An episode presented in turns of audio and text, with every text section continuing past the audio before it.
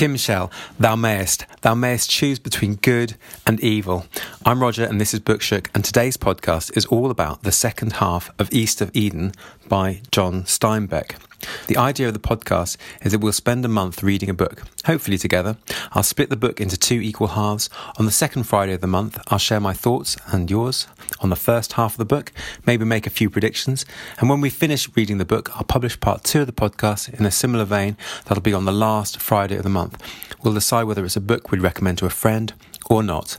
Of course, you don't have to read anything at all. If you're into Audible, then you can listen to the book, or you can do neither, of course, and just join me for the ride. I'll be summarising what happens in the book just for you, but be aware there may be spoilers. You can leave a comment or start a conversation at the Bookshook YouTube channel, or send an email to bookshook at yahoo.com. Welcome to Bookshook. So, this podcast is all about the second half of East of Eden from chapter 25 to the end.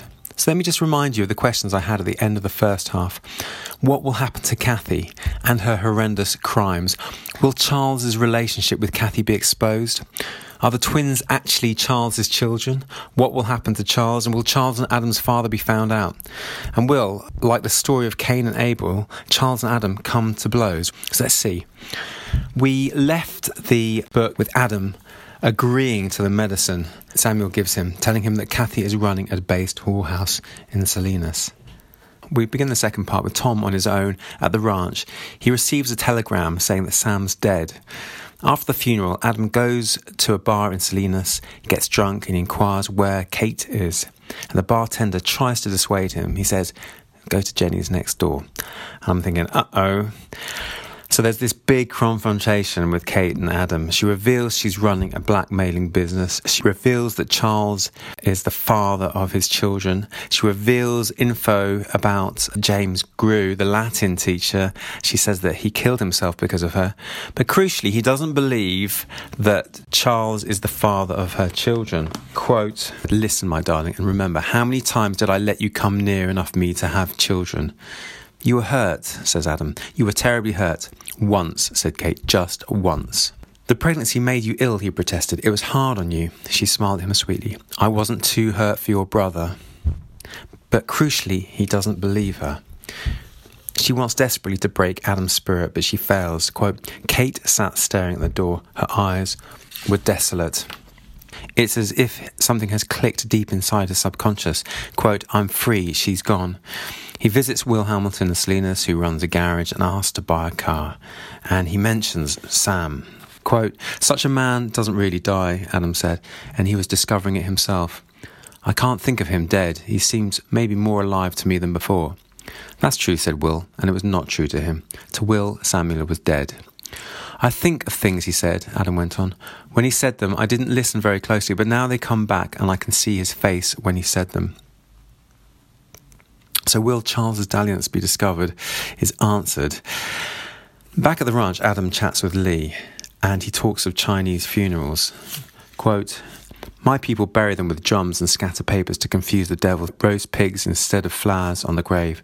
We're a practical people and always a little hungry, but our devils aren't very bright. We can outthink them. That's some progress. And it's interesting that he's born in the USA, yet has such strong ties to China still. And Adam talks about meeting Kathy. Quote, Adam said slowly, I can't understand it. I can't believe there is such a creature in the world. Lee says, The trouble with you Occidentals is that you don't have devils to explain things with. Lee reveals he wants to leave to open a bookstore, and Adam says, Look, help me know my kids first. Lee is really embracing his Chinese heritage. Lee refers to Sam as his father in a touching scene. Quote, I want to scatter devil papers, Lee said. I want to put a little roast pig on the grave of my father. Then we're introduced beautifully to Cal and Aaron, who are 11 year old boys.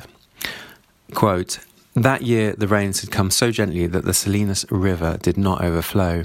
A slender stream twisted back and forth in its broad bed of grey sand, and the water was not milky with silt, but clear and pleasant. The willows that grow in the river were well leafed, and the wild blackberry vines were thrusting their spiky new shoots along the ground. It was very warm for March, and the kite wind blew steadily from the south and turned up the silver undersides of the leaves. Against the perfect cover of vine and bramble and tangled drift sticks, a little grey brush rabbit sat quietly in the sun, drying his breast fur wet by the grass dew of his early feeding. The rabbit's nose crinkled and his ears slewed around now and then, investigating small sounds that might possibly be charged with danger to a brush rabbit. There had been a rhythmic vibration in the ground, audible through the pores, so that ears swung and nose wrinkled, but that had stopped. Then there had been a movement of willow branches 25 yards away and downwind so that no odour of fear came to the rabbit. For the last two minutes there had been sounds of interest, but not of danger. A snap and then a whistle, like that of the wings of a wild dove. The rabbit stretched out one hind leg lazily in the warm sun. There was a snap and a whistle and a grunting thud on fur. The rabbit sat perfectly still and his eyes grew. A large bamboo arrow was thrust through his chest and its iron tip deep in the ground on the other side. The rabbit slumped over on his side, and his feet ran and scampered in the air for a moment before he was still. From the willow, two crouching boys crept. They carried four foot bows, and tufts of arrows stuck their feathers up from the quivers behind their left shoulders. They were dressed in overalls and faded blue shirts, but each boy wore one perfect turkey tail feather, tied with tape against his temple. The boys moved cautiously, bending low, self consciously, towing in like Indians. The rabbit's flutter of death was finished when they bent over to examine their victim. Such a gorgeous evocation of the Salinas Valley habitat. Can you imagine growing up in that wilderness? Anyway, Cal reveals to Aaron that their mother may not, quote, be in heaven. He overheard in a store that she may have run away. Mr. and Mrs. Bacon and their daughter Abra appear at Adams, having been caught in the storm. The twins are fascinated by strangers. Mr. and Mrs. Bacon inquire about Adam's land, and there's an interesting philosophy of the poor and the rich. Quote, both Mr. and Mrs. Bacon were looking at Adam now, and he knew he had to make some explanation for letting his good land run free. He said, I guess I'm a lazy man, and my father didn't help me when he left me enough to get along on without working. He dropped his eyes, but he could feel the relief on the part of the Bacons. It was not laziness if he was a rich man. Only the poor were lazy, just as only the poor were ignorant. A rich man who didn't know anything was spoiled or independent. As the Bacons waffle on to Adam about schooling, Adam has an epiphany. He will take the boys to see Charles, who he has not seen for 10 years. Mr. Bacon says the schools are better in Salinas. And the children chat. Abra and Aaron like each other. Aaron runs to get the box to put a rabbit in as a gift for Abra. But while he's gone, Cal tells Abra that there will be something that bites in the box. So she throws it out of the carriage as she's going home. And Aaron is mortified. He says, quote, I wanted to marry her. And Cal reminds me of that brooding, dark Charles. And Aaron reminds me of the sunnier Adam. Cal gets the idea from Abra that his mother might be buried somewhere because they've been told she's dead. Adam says she was shipped back home though. And Adam tells the boys they're moving to Salinas where the Bacons and incidentally Kathy live. Lee says to Adam, You should tell the boys the truth, like my father did to me about my mother. And Adam says to Lee, You must tell me about your mother. And so he does. He tells the heartbreaking story of his parents' travel to America. His mother was disguised as a man doing hard labour, and the birth of Lee, and the death of Lee's mother. It's a painfully moving chapter full of the deepest love and deepest despair. Adam writes a letter to Charles asking him to visit. Quote, P.S. I always loved you because you are my brother. Will Hamilton drives up to Adams Ranch delivering a car, and then we have this funny history of the difficulty of getting old cars to work, which you just take for granted these days. Quote, It is hard now to imagine the difficulty of learning to start, drive, and maintain an automobile. Not only was the whole process complicated, but one had to start from scratch. Today's children breathe in the theory, habits, and idiosyncrasies of an internal combustion engine in their cradles. But then you started with a blank belief that it would not run at all, and sometimes you were right. Also, to start the engine of a modern car, you do just two things turn a key and touch the starter. Everything else is automatic. The process used to be more complicated.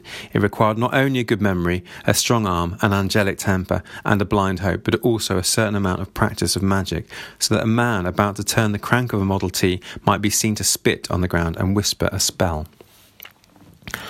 Will travels back to Salinas in a horse and cart. Quote, he's saying, I send out a mechanic tomorrow. The car won't start. I can't help noting that Lee is still at Adams after his heartfelt plea to leave the ranch back in chapter 26. And then we have this hilarious chapter a young mechanic showing Adam, Lee, Cal, and Aaron how to start the car with his famous catchphrase, Call Me Joe, and his actual name, we find out at the end of the chapter, is Roy. Here we've got, to hilarious effect, this disguising of identity. Adam drives to Salinas with Cal, Lee, and Aaron. The postmaster has a letter saying that Charles died six months previously, and he's left $100,000 to be split between Adam and his wife. So there's the answer to what will happen to Charles. It's tricky that it's split with Kathy. Cal says to Aaron, I think Uncle Charles was rich. I'm going to find out. And Aaron says to Cal, Why are you sneaky and mean? Quote, Well, about the rabbit and sneaking here in the car, and you did something to Abra. I don't know what, but it was you made her throw the box away. Ho, said Cal. Wouldn't you like to know? But he was uneasy. Aaron said slowly, I wouldn't want to know that. I'd like to know why you do it. You're always at something. I just wonder why you do it. I wonder what it's good for. A pain pierced Cal's heart. His planning suddenly seemed mean and dirty to him. He knew that his brother had found him out, and he felt a longing for Aaron to love him. He felt lost and hungry, and he didn't know what to do. Lee forces Adam to confront the fact that Kathy's still married to Charles and is due $50,000. Charles is shocked and still thinks his brother is guiltless of any sexual entanglement with Kathy. Quote, would your brother, if he knew, and this is Lee speaking, would your brother, if he knew where she is and what she is doing, want her to have the money? Courts always try to follow the wishes of the testator. My brother would not want that, said Adam, and then he remembered the girls upstairs in the tavern and Charles's periodic visits. Maybe you'll have to think for your brother, said Lee. What your wife is doing is neither good nor bad. Saints can spring from any soil. Maybe with this money she would do some fine thing. There's no springboard to philanthropy like a bad conscience. Adam shivered. She told me what she would do if she had money. It was closer to murder than charity. You don't think she should have the money then? Adam says, She said she would destroy many reputable men in Salinas. She can do it. Lee believes that Adam will give her half the money because of his honest, open nature. Lee wishes he could see the best path is to hide the money, even if it's not technically, quote, the letter of the law. So Lee is angry that Adam does not have, quote, the glory, that ability to decide his own future. Lee says, quote, Your course is drawn, what you will do is written, written in every breath you ever taken. Cal overhears them discuss his mother, evidently alive, and he prays to God not to be mean. And when Aaron says, What did you hear? Cal says, quote, They're going to send flowers to her grave by train. Adam decides to visit Kathy, and this is really tense. How will she react? What will she say? What will he say? Maybe we, as the reader, have been duped in some way. Maybe Adam will do something completely unexpected, like murder, perhaps, perhaps far fetched. Or perhaps Kathy will end up killing Adam, knowing that she will get Charles's money. Maybe Adam will end up being on a power trip and somehow hold her to ransom and force her to give up the incriminating photos. I just don't know but it's very exciting. Will she be worried that the letter, maybe dealing with the lawyers, will incriminate her in the arson case? Anyway, she looks at the letter and says, quote, There's a permanent order in the sheriff's office left there by the old sheriff that if I ever use your name or admit I'm your wife, I'll get a floater out of the country and out of the state. So, of course, the floater, Adam has the power and Kathy can't cope. Adam has regained the upper hand through love rather than hate. Quote, I'll find the trick, I'll find it, says Kathy. Adam said, I guess you can't understand it. I don't much care. There are so many things I don't understand. I don't understand how you could shoot me and desert your sons. I don't understand how you or anyone could live like this. There isn't really a trick. And I love how he towers over her. Have a listen to this. Quote, Adam stopped and slowly turned, and his eyes were thoughtful. I hadn't considered before, he said, and he moved toward her until he towered over her, and she had to tilt back her head to look into his face. I said I didn't understand about you, he said slowly. Just now it came to me what you don't understand. What don't I understand, Mr. Mouse? He says, You know about the ugliness in people. You showed me the pictures. You use all the sad, weak parts of a man, and God knows he has them. Adam went on, astonished at his own thoughts. But you, yes, that's right, you don't know about the rest. You don't believe I brought you the letter because I don't want your money. You don't believe I loved you.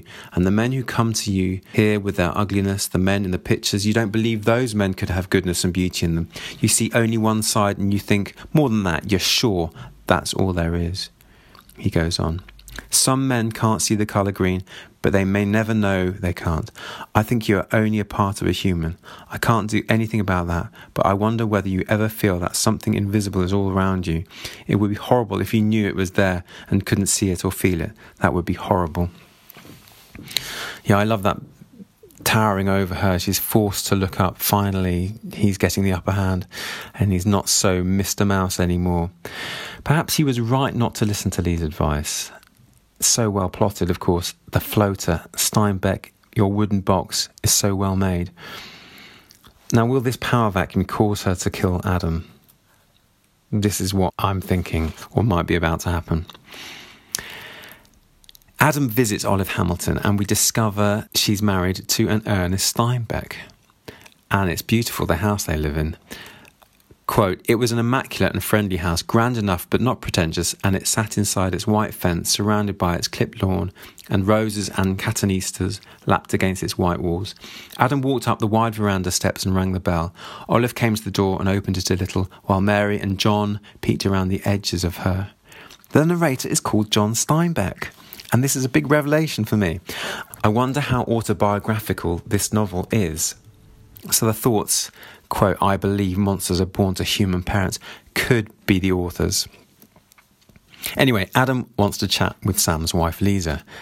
And I can't help remembering that she said to Sam about Adam, quote, you don't change Adam, he changes you. So I wonder what her attitude will be like. There's a picture on the wall of Sam whose eyes followed a child about the room, and it reminds me of Adam saying to Will, Such a man doesn't really die. Quote, on the wall hung a huge tinted photograph of Samuel, which had captured a cold and aloof dignity, a scrubbed and dressed remoteness which did not belong to him living. There was no twinkle in the picture of him, nor any of his inspected joyousness. The picture hung in a heavy gold frame, and to the consternation of all children, its eyes followed a child about the room. And the parrot is hilarious. He learns Dessie is moving back to live on the ranch with Tom, so he may be able to buy her house if he wants to move to Salinas. I hope I'm pronouncing that correctly. Lisa says, please visit Tom. He's lonely. Lonely on his own in a big ranch in the middle of nowhere, writing brooding poetry, no doubt. I knew he wouldn't be happy there. Anyway, he bumps into Will at the restaurant, and Will says to Adam, quote, Yes, Tom is moping around like a monument. I've never heard that expression before, like a monument, but there we are. Will also says to Adam, I don't want Dessie to go there. She has a flourishing business here. And Dessie's good humour is infectious, quite literally. In the next chapter, the narrator, John Steinbeck, shows how her positivity inspires the Morrison family. Quote, the visit to Dessie might carry its charge into two days, but more before it petered out, and the little headaches came back and business was not so good as last year. That's how Dessie was, and that's what she could do. She carried excitement in her arms, just as Samuel had. She was the darling, she was the beloved of the family. Her business is not running as well as Will thinks. Quote, times were changing and the ready made dress was becoming popular. It was no longer a disgrace to wear one. Can you imagine a time when it was a disgrace to wear a ready made dress? Wow. Will tries to dissuade Dessie from staying with Tom. Quote, Tom's not himself. You shouldn't be alone with him. And he carries on. But now he's broody. He doesn't talk. He goes walking alone in the hills at night. I went out to see him and he's been writing poetry. Ah, I was right. Pages of it all over the table. Dessie meets Tom at King City Station, except she doesn't just meet him. I think this is probably the most exciting and best platform meeting I've ever read. They literally dance together on the platform. They act like they've never been away. At the ranch, Dessie sees ghosts of her past family in her mind, in her memory. And Dessie is inspired by Tom's optimism. She will use his example to lift her out of despair. On the ranch with Tom, and her pains in her side are getting worse. They talk of going to Europe on holiday, and Tom designs a machine to pick acorns, but it's unsuccessful. And Dessie says, Look, children can pick them for a prize bicycle. We call it the Great Acorn Contest. Will reigns on both of their plans. It'll never work. And when Tom comes home, Dessie is very sick and the doctor is called. Dessie dies, and Tom berates himself for giving her salts. After a sort of mystical, hypnotic party with all his shortcomings personified, for example, unfilial conduct and unkempt fingernails, he believes he murdered Dessie. Quote, the grey one shouldered up in front. It was too late to stall with baby sins. This grey one was murder. Tom's hand felt the chill of the glass and saw the pearly liquid with the dissolving crystals still turning over and lucent bubbles rising. And he repeated aloud in the empty, empty room, This will do the job. Just wait till morning. You'll feel fine then. That's how it had sounded, exactly how, and the walls and chairs and the lamp had all heard it, and they could prove it. There was no place in the whole world for Tom Hamilton to live. And then the guilt leads to his suicide. Part four begins with our very, very good friend John Steinbeck, author and narrator, philosophizing on good and evil. Quote, It seems to me that if you or I must choose between two courses of thought or action, we should remember our dying and try so to live that our death brings no pleasure to the world. We have only one story. All novels, all poetry are built on the never ending contest in ourselves of good and evil, and it occurs to me that evil must constantly respawn, while good, while virtue is immortal. Vice is always a new, fresh young face, while virtue is venerable as nothing else in the world is. So there's not much grey area in this philosophy. Adams and the boys move to Salinas, and Lee leaves for California. It's a very, very sad parting. And I'm at this point pretty devastated that Lee's, Lee seems to be leaving the novel, but he returns six days later saying he was, quote, lonesome. And that was genuinely surprising. I really thought he was gone for good. Cal and Aaron go to their new school. They're in the seventh grade, and there's a Laocoon portrait wrapped in snakes. So, snake there, the symbol, the evil snake. And there's a great description of the boys playing marbles, which really reminds me of just school days. It's very clear that there's a strong sense of the k and ch sounding names like Cain, Charles, Caleb. They're the dark and brooding characters, whereas Abel, Adam, Aaron, they all begin with A. They're light, open characters. Abra as well, she's very light and open. Abra is at school. Aaron and Abra hide under a tree, and Abra says she overheard he has a mother, and he swears he won't tell.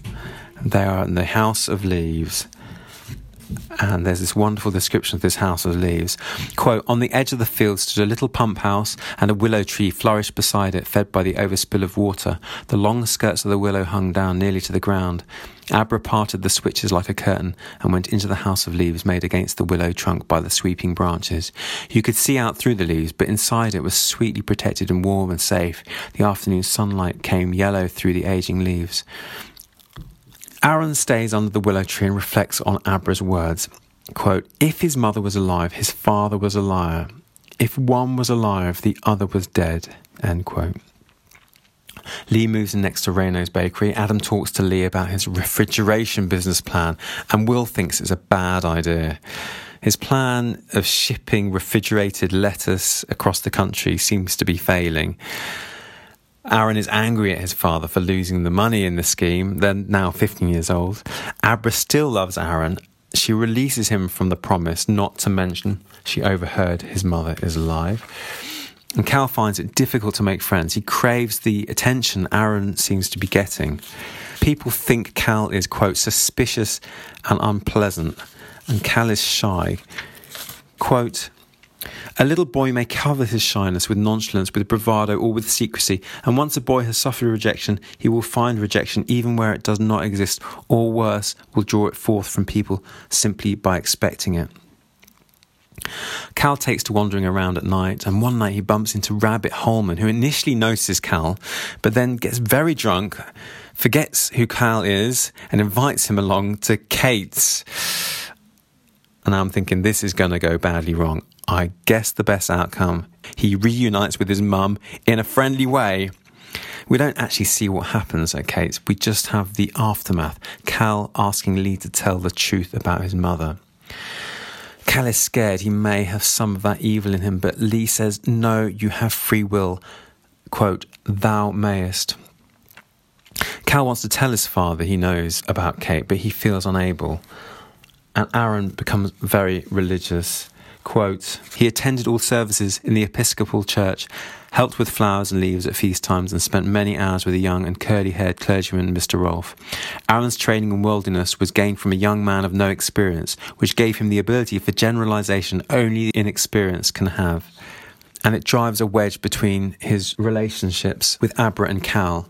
Quote, he spoke to Abra of the necessity of abstinence and decided that he would live a life of celibacy. Abra, in her wisdom, agreed with him, feeling and hoping that this phase would pass. Celibacy was the only state she had known. She wanted to marry Aaron and bear any number of his children, but for the time being she did not speak of it. She had never been jealous before, but now she began to find in herself an instinctive and perhaps justified hatred of the Reverend Mr. Rolfe.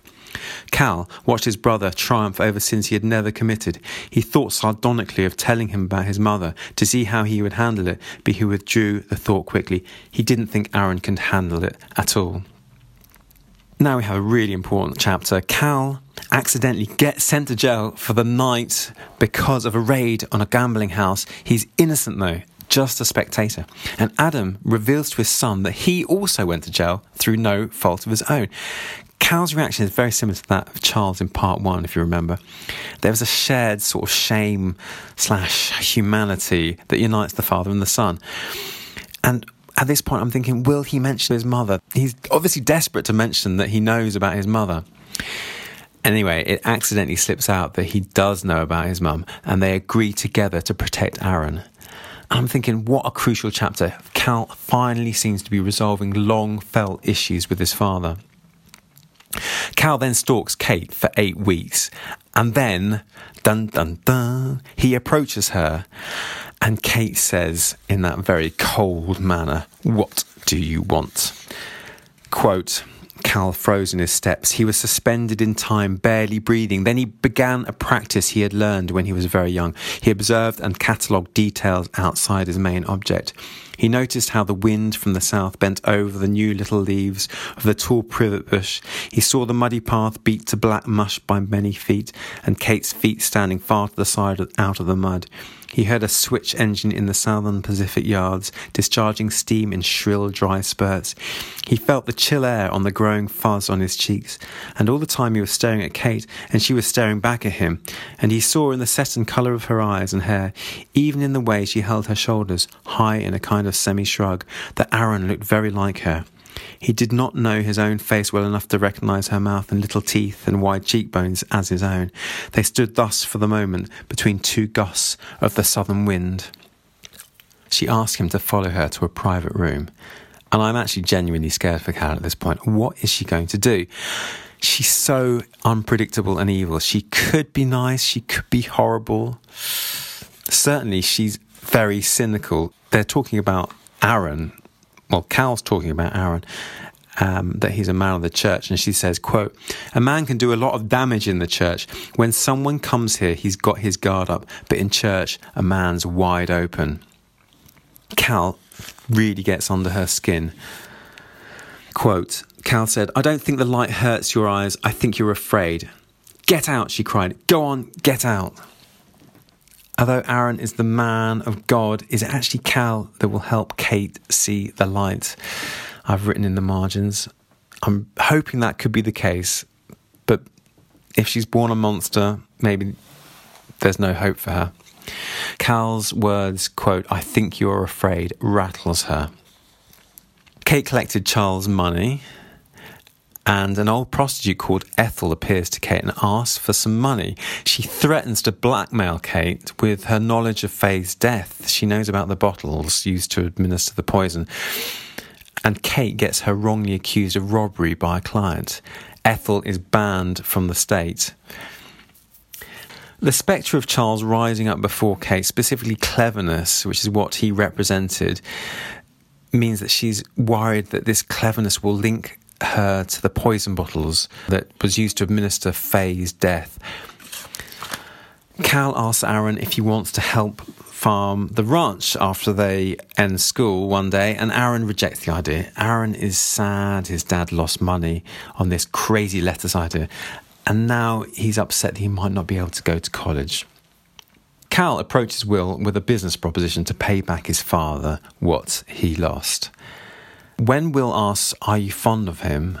his father, that is, and Cal replies yes, we get an insight into Will's relationship to his family.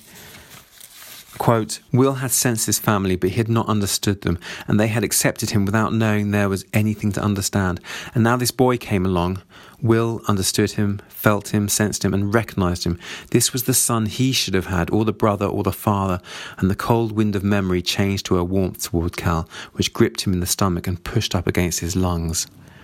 Just like Charles's gift of a knife to his father, he tries to buy his love, and Cal admits to this. Quote, and this is Will talking Suppose you should get the money and give it to your father. Would it cross your mind that you were trying to buy his love? And Cal says, Yes, sir, it would, and it would be true. Will and Cal partner up to sell beans for the European war effort. The beginning of the next chapter starts with a great quote A war comes always to someone else. But ultimately, the war does come to America. Adam is impressed that Aaron is doing so well at school. Adam says, I wish Cal had some ambition. And I can see that the Adam Charles relationship with their father is repeating itself. Adam even considers rewarding Aaron with a gold watch. Mr. Rolfe discusses with Aaron that a lady of, quote, owner of a house of ill fame has been coming to church, and Mr. Rolfe thinks he may be able to offer her salvation.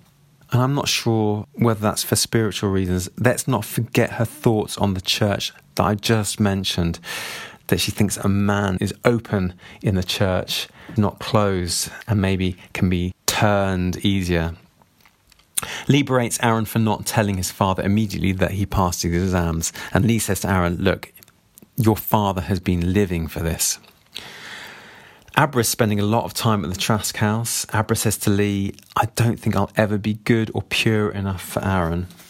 Quote, I'm always afraid he'll see something in me that isn't the one he made up. I'll get mad or I'll smell bad or something else. He'll find out. Maybe not, said Lee, but it must be hard living the lily maid, the goddess virgin, and the other all at once. Humans just do smell bad sometimes. She moved towards the table. Lee, I wish. Don't spill flour on my floor, he said. What do you wish? It's from my figuring out. I think Aaron, when he didn't have a mother, why he made her everything good he could think of.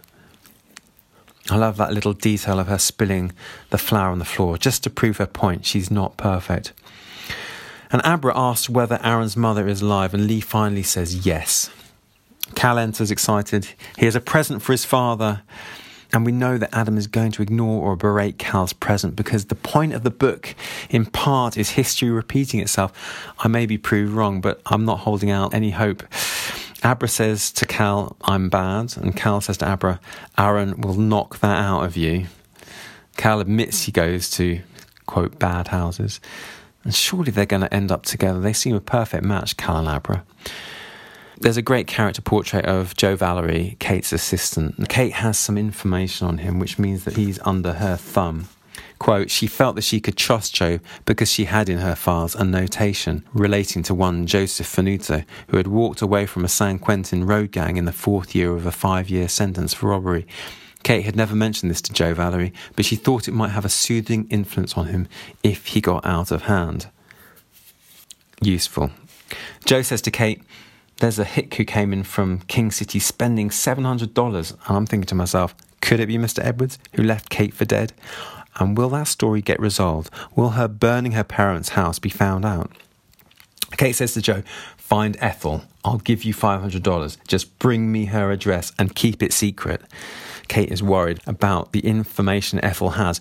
She berates herself for not paying her monthly and keeping her close. So Joe tracks down Ethel and it transpires that she was murdered. Joe knows Ethel is valuable to Kate and he's going to try to blackmail her. And then Kate muses on killing Ethel with food, but she doesn't know she's dead. And then Joe comes in. He holds all the cards then since he knows Ethel's dead. And he lies about Ethel. He says, quote, She's coming back to Salinas and laying low. And this perturbs Kate so much, and she says, Leave it. Joe knows he has some power, but he's not sure yet how to use it to his advantage. Quote, he decided to let her brood on it till, say, next week. Let her relax and then bring up Ethel again. He did not know what his weapon was or how he was going to use it, but he did know that it was very sharp and he itched to use it. The war rages on in Europe. Poor Mr. Fenchel, the local German, cries when the narrator and his sister are rude to him. And then we've got this poignant philosophy on war. Quote, there is no dignity in death in battle. Mostly that is a splashing about of human meat and fluid, and the result is filthy. But there is a great and almost sweet dignity in the sorrow, the helpless, the hopeless sorrow that comes down over a family with the telegram. Nothing to say, nothing to do, and only one hope I hope he didn't suffer. And what a forlorn and last choice hope that is. Adam Trask works on the draft board. Quote, Adam Trask had seen a war, a little war of maneuver and butchery, but at least he had experienced the reversal of the rules where a man is permitted to kill all the humans he can. And that echoes the previous thoughts from part one. Quote, soldiers are the most tested of all. Lee and Adam philosophize on Timshel, thou mayest, and the responsibility of sending men and young boys to war. Aaron doesn't enjoy college much. It doesn't live up to his vision. He's got this quite interesting vision. Quote, his picture, never really inspected, had been of clean eyed young men and immaculate girls, all in academic robes and converging on a white temple on the crown of a wooded hill in the evening. Their faces were shining and dedicated, and their voices rose in chorus, and it was never any time but evening. He had no idea where he had got this picture of academic life, perhaps from the Doré illustrations of Dante's Inferno, with its massed and radiant angels. Leland Stanford University was not like that. Joe Valery bumps into handyman and local gossip Alf Nicholson, who thinks it's mysterious how Kate got Faye's property. And Joe lies to Kate. He says, quote, I've met someone who knows she's in Salinas. And Kate says to Joe, I wrongly got her floated out. I need to make it up to her. And while she's doing this, she then handles the poison in a tube around her neck. At least I assume it's poison. Abra, Lee, Adam, and Cal collect Aaron from the college at the train station. It's just about to be Thanksgiving, and they're all meeting up for Thanksgiving. Aaron says to Cal, I want to quit college and farm the ranch with Abra. And Cal at this point is nervous about giving the money to his father. As I predicted, it goes really badly wrong. Adam says to Cal, Give it back to the farmers you robbed. In fact, his father is quite horrible about the present of the $15,000. Quote, I would have been so happy if you could have given me, well, what your brother has pride in the thing he's doing, gladness in his progress, money, even clean money, doesn't stack up with that. His eyes widened a little and he said, Have I made you angry, son? Don't be angry. If you want to give me a present, give me a good life. That would be something I could value. Cal felt that he was choking. His forehead streamed with perspiration, and he tasted salt on his tongue. He stood up suddenly, and his chair fell over. He ran from the room, holding his breath. Poor Cal. He apologizes and he takes the money. And then Cal meets Aaron in the street at night. And Cal says to Aaron, I want to show you something.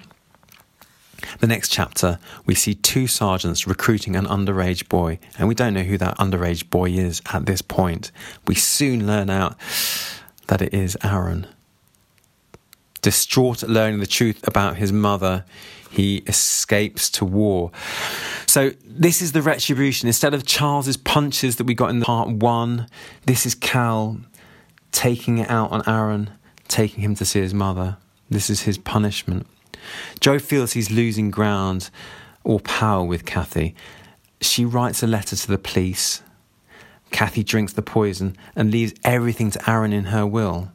And then Joe discovers Kate's dead body. But at that point, the police turn up. He runs away, but he gets shot dead.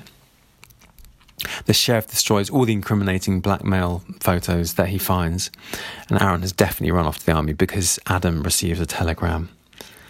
Cal slowly burns the money, bill by bill, whilst Lee watches. So I would call this the chapter of burning. purging of two major vices sex, with all those photos, and money. Lee says to Cal, When your father feels better, you must tell him you told Aaron about your mother. And Abra confesses her love for Cal. Quote, when you're a child, you're the center of everything. Everything happens for you. Other people, they're only ghosts furnished for you to talk to. But when you grow up, you take your place in your, your own size and shape. Things go out of you to others and come in from other people.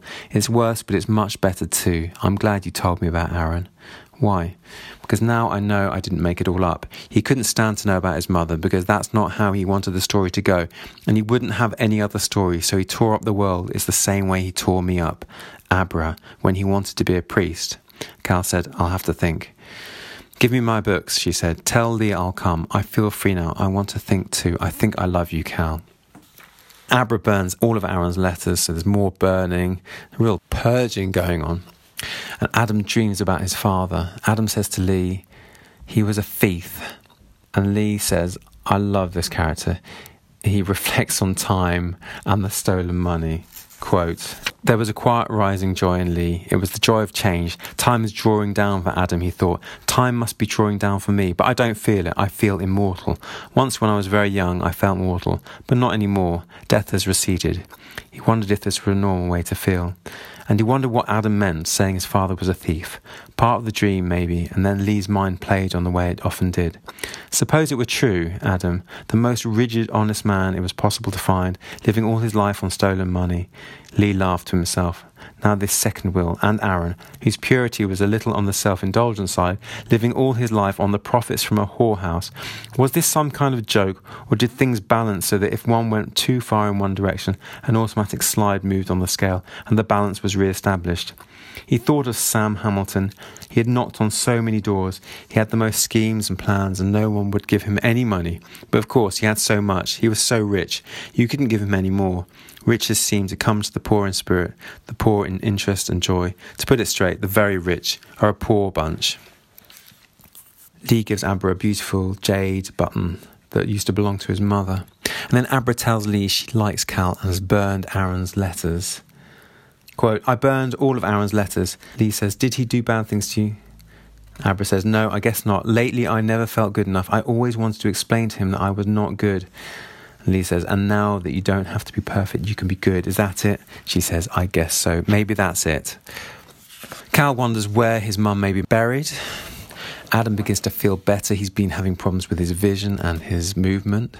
Abra tells Cal that her father may be in trouble as well for stealing money.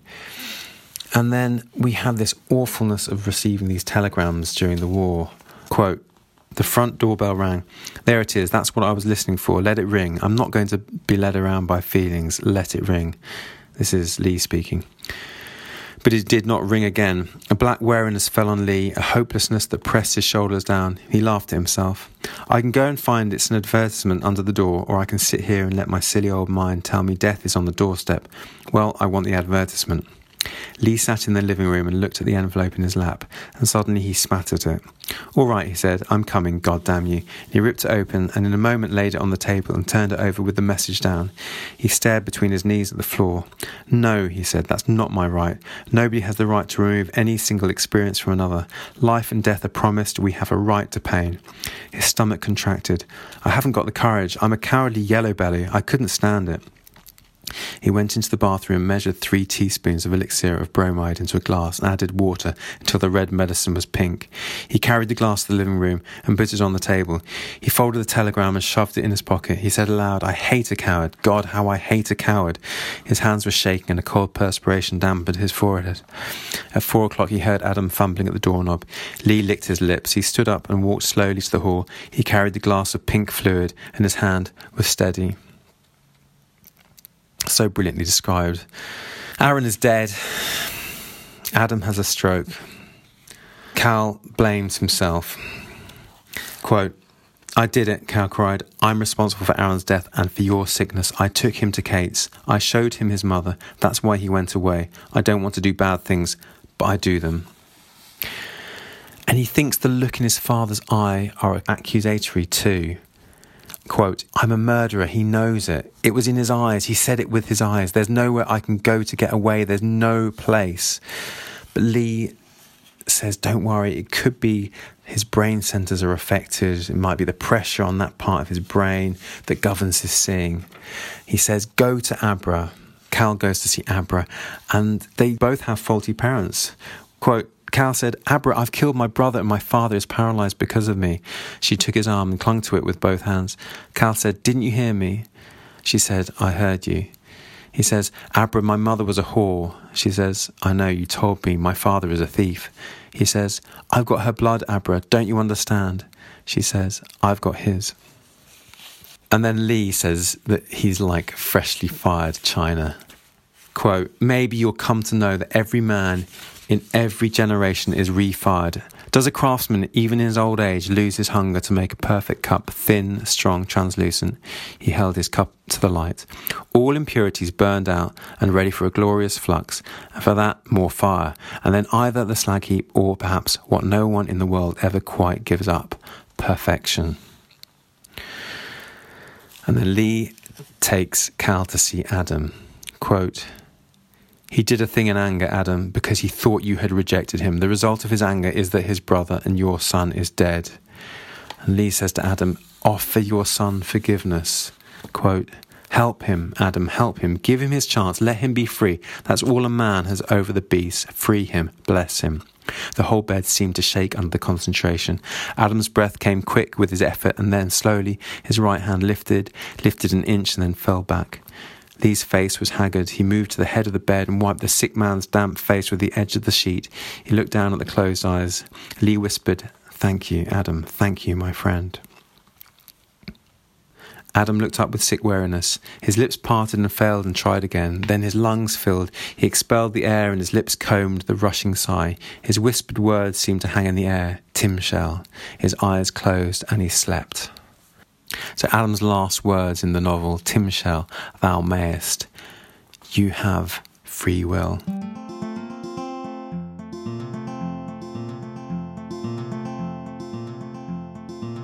And then the novel ends.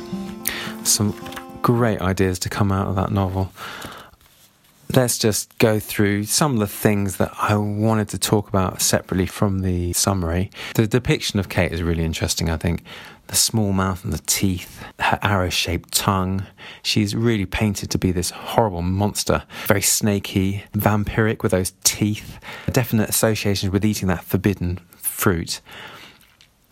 Obviously, scars are an important theme all the way through, but I think it's an interesting change on Scar when Lee tells the boys to look at the star to see the mother's love. He Quote, Your mother loved you and she still does, and Lee gave me a star to look at. He said maybe that was our mother and she would love us as long as that light was there. And then there's quite a lot of humour. The parrot in Lee's room that swears, the mechanic, he says, Call me Joe, and he's not really called Joe. And there's black humour as well, the fussing nurse that Lee has to usher out of the room some lovely details in the book. The mechanic switch to good humour when he's in control of engines, not people. And then the just little things like the cups upside down in the saucers at Kate's brothel, little details which make it homely but also clinical and businesslike. We've also got the acceptance of sin and humanity. You're a jailbird, says Charles, and I don't believe it, Cal said weakly, but the warmth, the closeness was so delicious that he clung to it we also got this respect for youngsters, and the narrator is almost age blind. There are many examples in the book where the narrator dismisses age as a reason not to have understanding. For example, Lee says, A few girls are women from the moment they are born. Obviously, money and wealth are also a very important theme. Will's big car looks like a coffin, and is there a comment there about wealth representing some kind of death or stasis here? And then aging as well. Lee's thoughts on aging are hilarious. Quote, Laughter comes later, like wisdom teeth, and laughter at yourself comes last of all in a mad race with death, and sometimes it isn't in time. Perhaps the most important idea is that of this Timshel. Ultimately, the book believes the characters have a choice in the actions they make. Thou mayest. I really like Bessie. Her good humour and the way she talked to people really reverberated throughout the people that she interacted with. And I think there's an important equivalence to be made with genetics and the idea that you may have good or evil parents, but ultimately it's your decision whether you are good or evil. I think there appears to be a central dichotomy to the novel. The narrator seems to believe that people can be born monsters, i.e., Kathy. If she is born a monster, does this mean she has no free will as to whether to be good or evil? A monster, one would assume, can never choose to be good. If so, this flies in the face of what the narrator seems to be propounding, which is the idea of Timshel, thou mayest, the idea that a human has the ability to choose between good or evil, regardless of birth. Perhaps Kathy did not realise she had a choice. She could have, quotes, gone through the motions, as Lee frequently advised. What do you think? I'd love to hear your thoughts on this idea of free will versus determinism in the novel.